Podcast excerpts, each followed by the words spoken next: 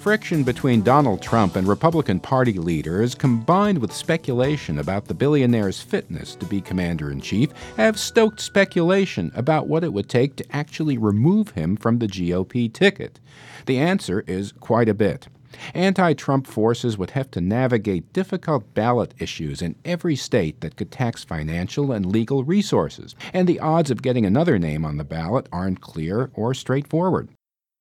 I'm Adriel Bettelheim with CQ Roll Call, joined by senior Senate reporter Niels Lesniewski. We've seen the Republican presidential nominee flip flop on endorsing the reelection of the Speaker of the House from his own party, as well as GOP Senators John McCain and Kelly Ayotte. And on the other hand, Republicans such as Arizona Senator Jeff Flake, uh, he said on CBS's Face the Nation that he simply can't endorse Trump. I'm not ready to support Donald Trump.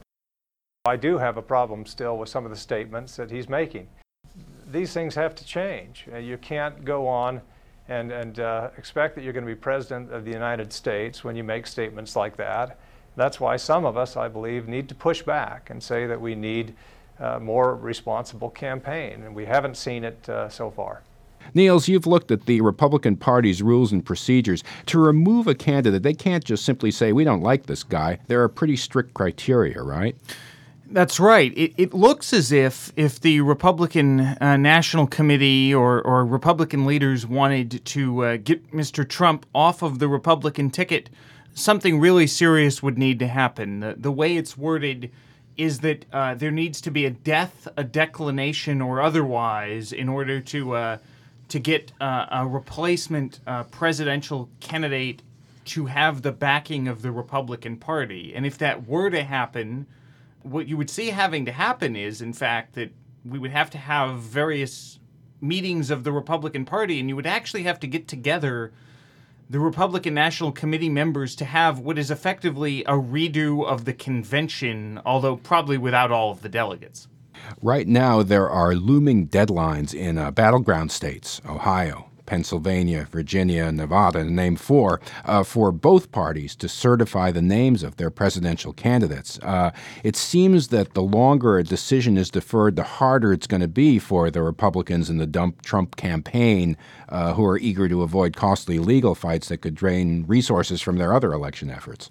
Oh, I think that's an absolute problem. As unlikely as any of this is, it's made all the more unlikely by the fact that the Democrats certainly have a team of top flight election lawyers who would be ready to be dispatched to whichever states would be necessary uh, to potentially keep Trump's name on the ballot or to prevent there from being a replacement uh, named. And certainly, as you get closer to ballot access deadlines, uh, it wouldn't surprise me if the if the sort of super lawyers that the Democrats have at their disposal are, are, are pre-positioned just in case we, we always try to look to the past for lessons. And, and in 2002, uh, state laws were tested in the heat of a campaign when Democratic Senator Paul Wellstone in Minnesota, he died 11 days before the election.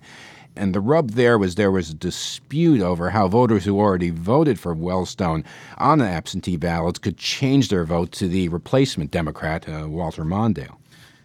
And that was a, a, race that ended up being uh, litigated uh, for a very long time. It turned, you know, and so that you had this situation where people were not sure, and then obviously, ultimately, in a later race in Minnesota, where an election went well past when an election that was much closer than the Wellstone replaced by Mondale election turned out to be.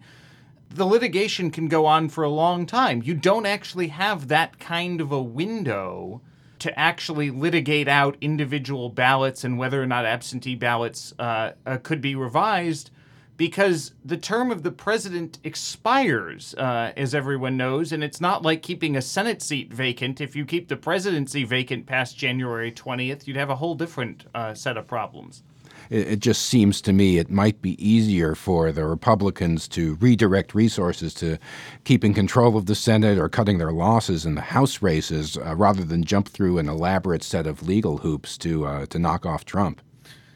It doesn't look like they're doing that just yet, uh, but the Republican National Committee, if you talk to them, they're they're really uh, insistent and they're pointing out the fact that they are engaged in working down the ballot, uh, working on, on Senate races and, and trying to support efforts there. Uh, but there is a precedent for what you're talking about. Uh, in 1996, a lot of the efforts uh, at the national Republican level were redirected away from Bob Dole, who was uh, the Republican nominee for president against Bill Clinton, and they redirected efforts to preserving uh, what they had in the House and the Senate. And uh, that could be where this leads uh, as, as we move into the fall. CQ Roll Call senior Senate reporter Niels Lesniewski on Donald Trump and his place on the Republican presidential ballot. I'm Adriel Bettelheim. Thanks for joining us. You can subscribe to this podcast on iTunes and Stitcher, and you can find all of our podcasts at rollcall.com forward slash podcast.